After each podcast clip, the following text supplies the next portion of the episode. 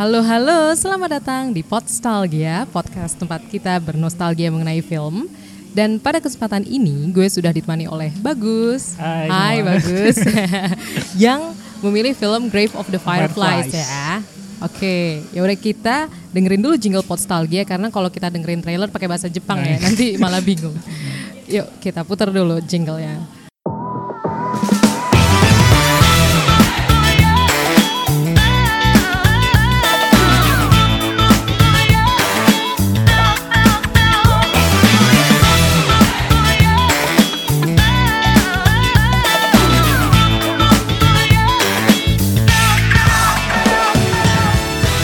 Adalah jingle dari Nostalgia. Sekarang langsung aja deh Gus. Kenapa sih lo pilih film Grave of the Fireflies sebagai objek nostalgia lo mungkin ya? Ya, sebenarnya kalau Grave of Fireflies ini sebagai apa sih? Pemicu kali. Gue kan sekarang lagi ingin masuk ke dunia film dan belajar lebih ke dunia film. Terutama kalau ini kan beda banget sama film kan ini animasi. Apalagi ini studio Ghibli sih tuh ya, studio Ghibli kayak wah film jadul banget yang emang studio yang emang wah ada terkesan semua orang tahu nih animasi yang kayak gimana sih.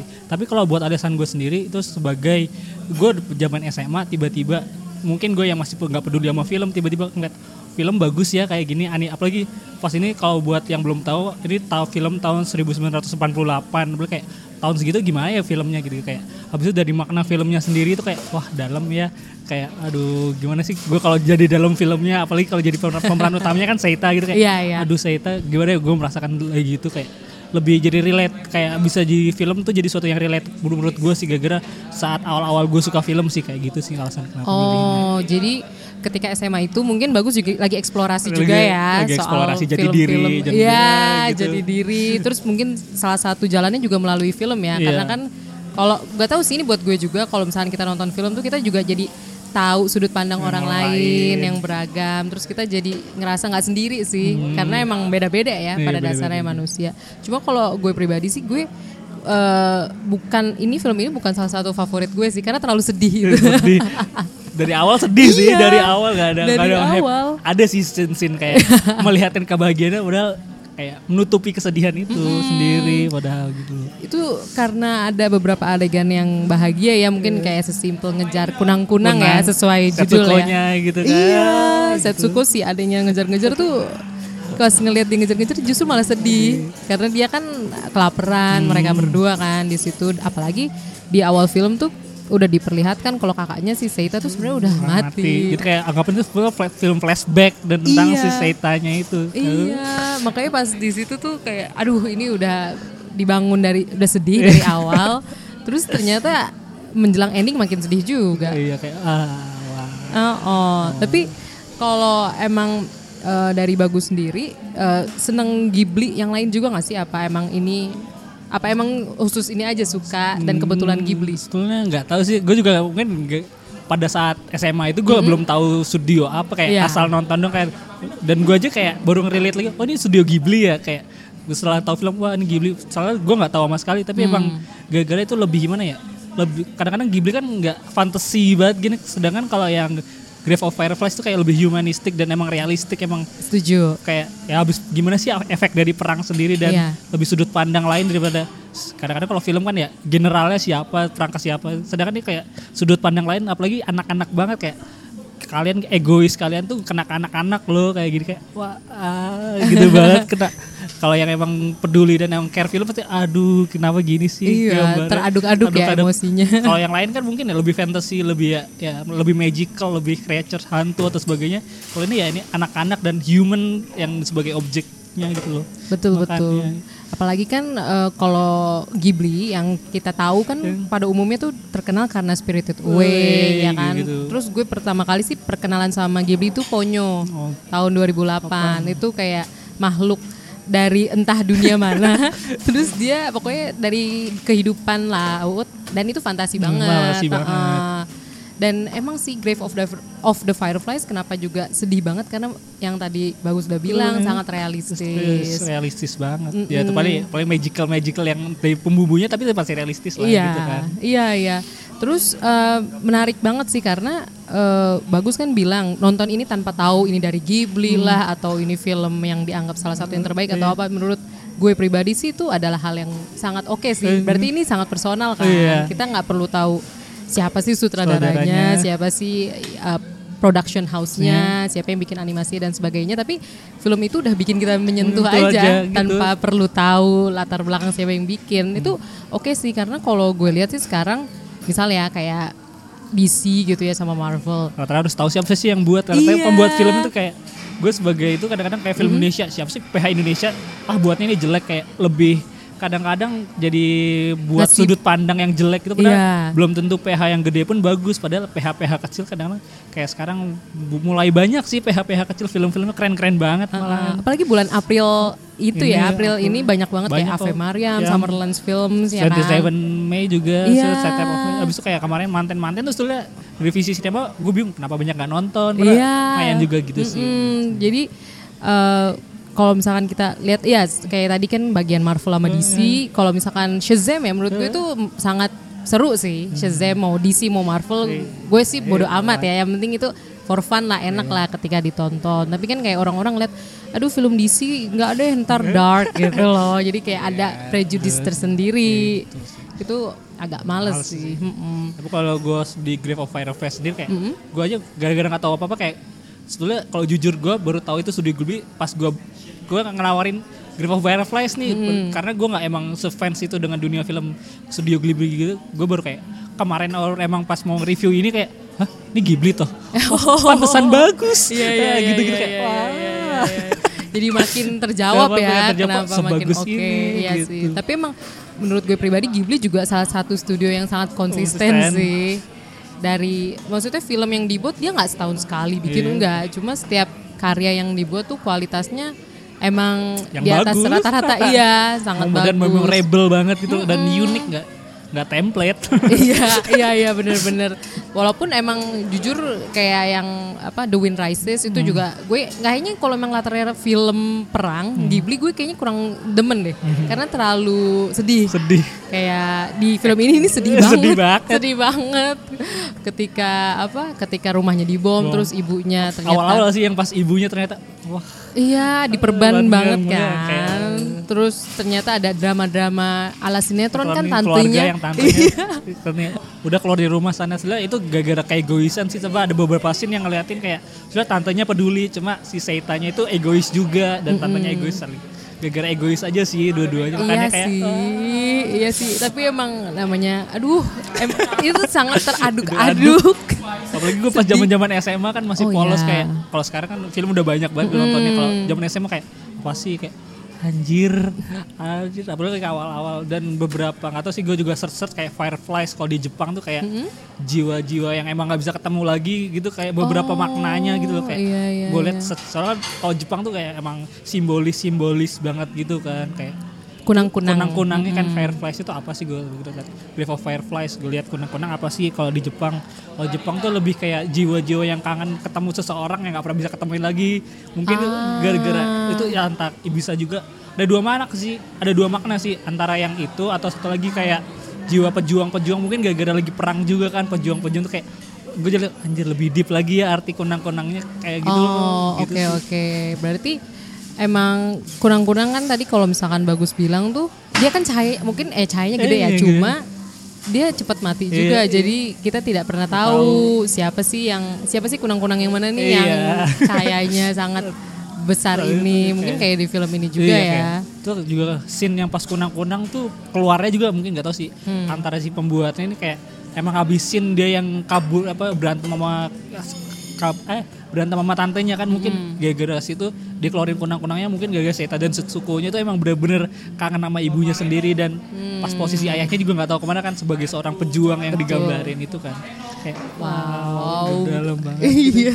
kalau dalam banget sih sebenarnya kayak gue coba baca-baca lagi kayak wah sama gue lihat scene ulangnya scene apa sih yang gini-gini gue yang pas di animasi sih wah kena banget sih tapi sebenarnya gue nonton sebenarnya gue lihat lagi juga ada yang live action kan kayak tahun ada dua kali kalau nggak salah gue 2005 eh 2003 sama 2008 gue coba aja tonton kayak nggak dapat banget sih feelnya nggak kayak yang pas animasi yang 988 itu kayak wah, Iya, iya. Tapi banget. menurut gue emang kalau kayak film Grave of the Fireflies lebih cocok animasi sih. Animasi sih. Karena mungkin tokohnya anak kecil.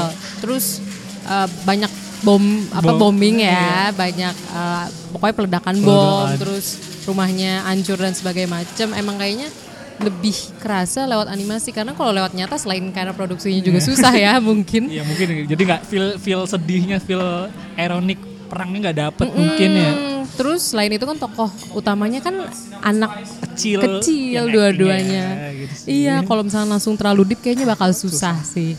sama mungkin nggak tahu sih tahun pembuatan juga ngaruh kali ya kan Betul. Kalau pas animasi itu emang abis duk kalau nggak tahu sih gue nonton film gue juga emang suka nonton drama-drama dan film-film Jepang tuh kalau emang ada luka dalam di pembuatnya itu lebih keluar gimana storynya keluar mungkin gara-gara itu tahun 98 eh 88 kan emang memang mungkin pembuat kreator-kreatornya tuh emang salah satu yang terkena imbas perangnya itu sendiri jadi mungkin lebih deep Iya. ke story sih mungkin kalau mungkin yang tahun 2003 2008 kan emang udah jauh banget mungkin ya itu juga ngaruh ke story sih mungkin directingnya dari kameranya gitu-gitu sih mungkin Betul. Soalnya tapi nanti nih kita lanjut sehabis break. Kita Iya. dengerin break dulu ya. Iya, Oke.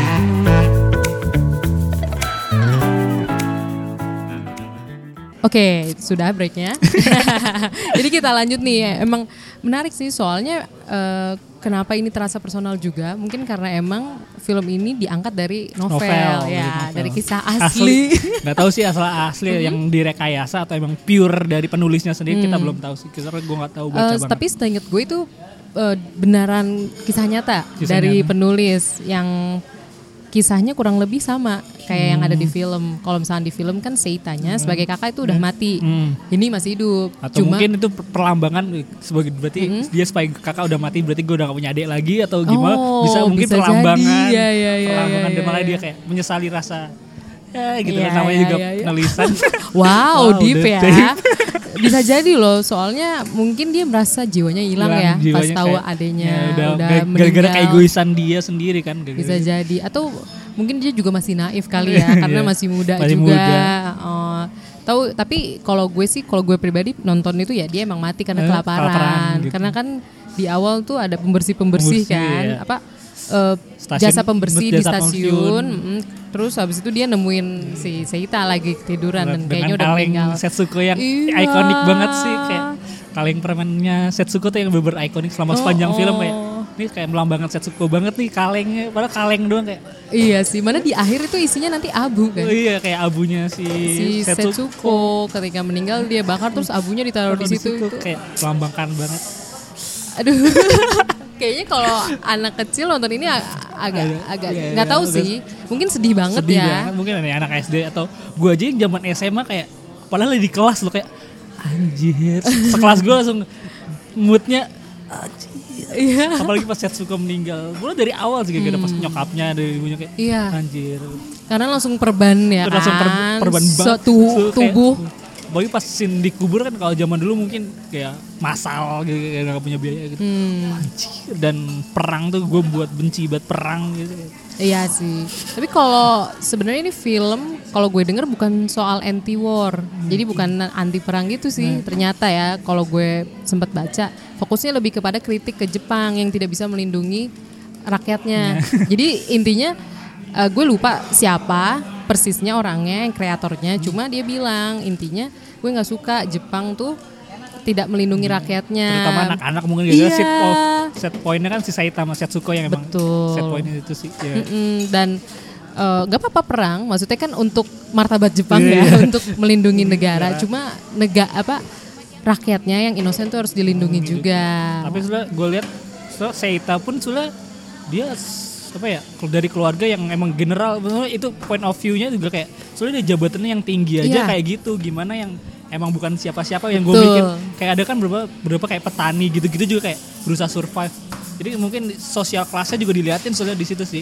Kayak kalau ayahnya Seita general loh tapi yang general aja bisa kayak gitu anaknya. Gimana lo yang anaknya petani atau something yang lebih rendah Iya, lagi. Kayak bener, gitu bener. tuh kena juga sih kayak aduh. Iya kayak emang perang tuh berarti efeknya ke semua Ke ya, semua. nggak nggak lepas dari harta mungkin atau posisi. Secara kan laksa, kayak ibaratnya prajurit perang yang apa ya, pa- pangkatnya tinggi Pangkatnya kan, tinggi gitu. orang tua dari Setsuko sama Seita cuma bahkan mereka hidupnya seperti itu diusir sama tante sendiri, terus terus akhirnya mereka berdua mati kelaparan itu itu sedih banget Sedih sih, banget sih. gue kayaknya nggak kuat kalau nonton dua kali nih gue belum siap lagi gue sih kayak mengingat luka-luka gue zaman SMP kayak, Waduh, aduh sedih sedih iya, banget iya, sih iya, Kayak iya, gitu. iya. Untung gue dulu pas kenal awal pas mulai tertarik sama film bukan nonton film ini sih. Kalau enggak gue mungkin udah gue gue for malah life. kayaknya gara-gara nonton film yang sedih-sedih jadi suka buat film itu sendiri karena Oh. buat ya kan refleksi dan emang buat orang oh jadi gitu gue nggak boleh kayak gini nih Iya, iya, film. iya. ada juga kan tapi ada juga yang nyari duit juga ya beda lah iya sih beda-beda. Cuma kalau gue pribadi sih gue nggak apa-apa nonton film sedih. Cuma bukan yang gue nonton lagi. gitu. Agak gue sekali lah ya Iya sekali lah setidaknya. Gue kurang semasokis itu. Nonton dua kali, tiga kali. Tapi kalau bagus sendiri nonton film ini udah sering. sebenarnya yang bener-bener itu kayak dua kali gue sih pernah nonton emang gara-gara gue tau live actionnya gara-gara gue tahu film animasinya terus kok ini ada live actionnya terus gue nonton gitu, oh gitu. Iya, versi Jepangnya kayak live action oh makanya gue tahu mana bagus mana jeleknya kan kayak oh gitu Kayak udah punya perbandingan Ini tersendiri sendiri ya. gitu yang bener, ah, ya tetap animasi yang paling bagus gitu. walaupun Setsuko yang di live action pun anaknya juga lucu juga dan, Oh. dan menggemaskan Iya, iya, dan iya. emang menggambarkan anak-anak semua sih kayak bagus cuma ya mungkin gara-gara ekspresifnya kan beda kan yang di kartun bisa diatur sedangkan kalau yang di live action susah banget gara-gara anak-anak setuju. gitu Iya, kan. iya, iya. ekspresifnya kurang dapet aja sih. Bener sih, apalagi dua loh. dua Ah, Maksudnya tokohnya dua. apalagi Setsuko-nya kecil banget Kecil banget ya kalau Seita kan mungkin SMA SMP masih bisa diatur SMP lah. mungkin masih SMP oke lah. ini kayak anak kecil balita lima tahun nih kayak wah Iya, gimana iya, ekspresinya gitu Gimana nggak cara ngasih tahu fokus ke kamera gitu ya gimana cara apa? directingnya kayak Iya, nangisnya Iya. kecuali ya emang dia punya talented buat ya bohong depan kaca beda cerita sih Iya beda cerita. Cuma kalau filmnya masih happy happy gitu ya, kayaknya masalah. masih oke deh. tapi ini sedih dan Kayak, happy soalnya ada happynya cuma di balik kesenangannya tuh sedihannya banyak Uh banyak banget. Banyak banget. Mungkin kalau actingnya gue bukannya apa-apa cuma kayak keinget Baim gak sih kalau di Oh, Baim dulu dulu. kan Jangan-jangan. Baim kan bukan emang suka dialognya kan kayak eh, Baim Baim eh, gitu-gitu iya. kan cuma bukan yang trauma perang ini kan anak kecil kayak udah nanggung mama trauma perang mana mama mana iya terus lap kelaparan kalau Baim paling nggak paling juga Iya. sih maksudnya nggak ada trauma perang nggak kelaparan jadi mungkin tidak serumit ini tokohnya Setsuko ini iya. si pemerannya Setsuko Mm. Ya, jadi emang bener sih animasi, animasi udah paling, paling- pas buat Biar ngegambarin cerita story-nya dapet ekspresifnya dapet dan Betul. memang semua yang pengen diinginin nyampe banget sih. Gila. terus eh, ini agak trivial sih tapi kayak tone dari film ini ternyata mayoritas coklat. Untuk eh, Iya, tone pewarnaan. lebih merah coklat Ya, gitu sih merah, merah coklat. Jadi untuk hitam tuh nggak terlalu mencolok. Iya sih gue pas Iya. Lihat juga rambutnya sebenarnya nggak secoklat itu. Eh nggak Nggak sehitam itu, itu, lebih coklat-coklat. oh, oh, padahal kan di Jepang kan. Apalagi zaman 40 tahun 40-an lagi biasanya rambutnya hitam tuh yang bob-bob hitam.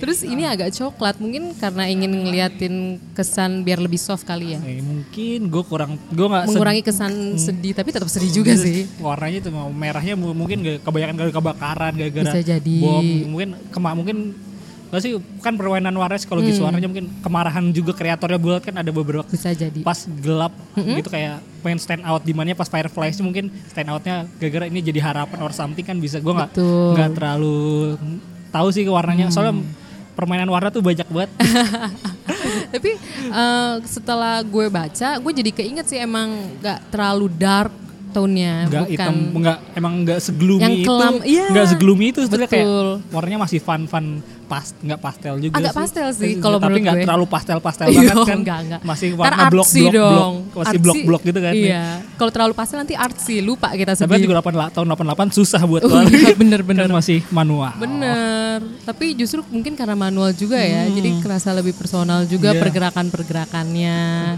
Jadi setiap detailnya mungkin kan lebih nggak tahu sih sama rumitnya, cuma mungkin kalau apa dengan bukan dengan teknologi yang canggih Iya. banget itu lebih kerasa apa ya? lebih nyata Lebih real. nyata, Sebenarnya itu real. sih kayak beberapa film sekarang emang banyak animasi itu karena nggak tahu sih ada orang berapa ya teori bilang lu semakin buat nggak real dan CGI banget lu kayak nggak merasa itu bagus banget Hmm. kayak zaman zaman Star Wars or something yang tahun awal-awal yang Star Wars 1 lu merasa itu real banget karena Iya. itu semua model, semua teknik pengambilan gambar. Sedangkan kalau sekarang ya ya udahlah animasi CGI aja. Jadi kayak lebih dull aja sih, kayak lebih kosong Hmm, aja. Sedangkan paham, paham. kalau dulu effortless kayak Grave of Fireflies kayak gimana sih lu ngewarnainnya sebagus itu gitu. Betul. Tahun 88 Indonesia buat apa tahun 88? Masih debat apa belum politik? belum belum belum ya Indonesia masih masih dalam tahap pengembangan ya Sekarang aja ya, tapi bagus sih kalau buat Uh-uh. Indonesia sekarang. Oke oke kok oke banget nih Oke kayak April gue sering banget ke bioskop gara-gara film Indonesia, sih. benar.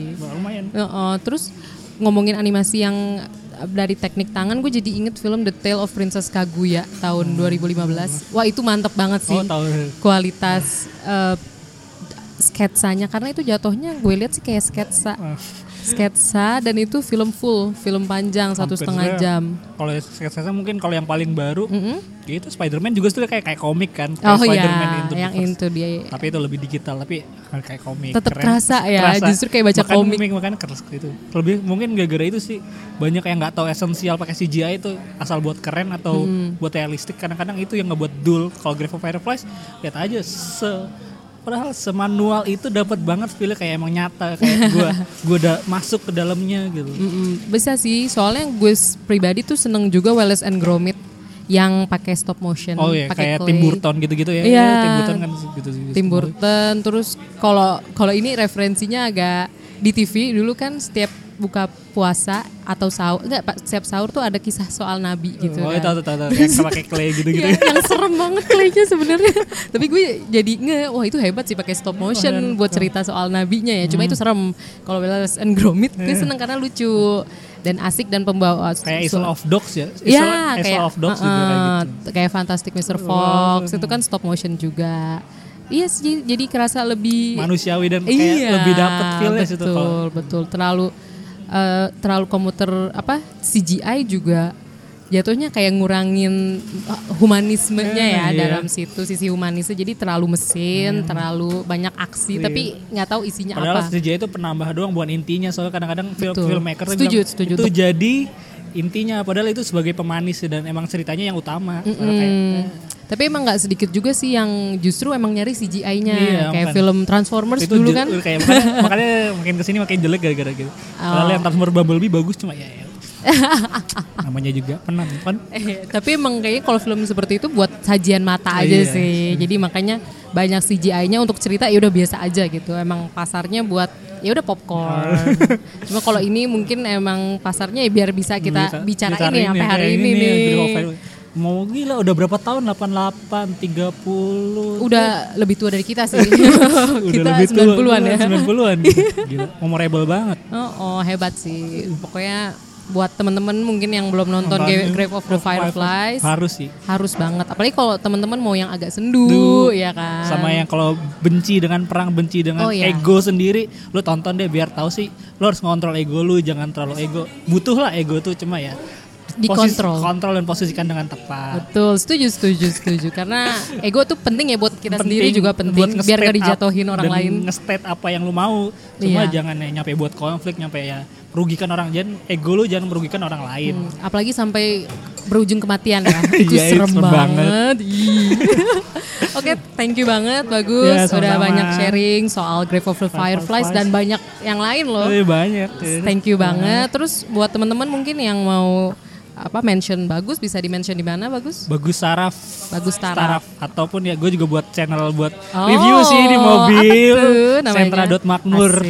Asik. Di YouTube ya. Di YouTube Sentra.makmur coba aja Ah, dicari. Oke, itu soalnya seru sih karena di mobil ya. Di mobil carpool bercarpool review, gitu sih. dahsyat sih itu. Udah gue udah lihat juga yang Shazam. Oke Ya. banget sih itu. Iya. Terus eh, untuk teman-teman yang mau kasih kritik atau saran bisa langsung mention di Instagram atau Twitter dari Podstalgia di @podstalgia atau email langsung di podstalgia@gmail.com. Oke, sekali lagi thank you bagus. Ya, thank you sama-sama. Dan terima kasih teman-teman Podstalgia yang sudah mendengarkan hingga ini dan sampai jumpa di episode selanjutnya. Bye bye.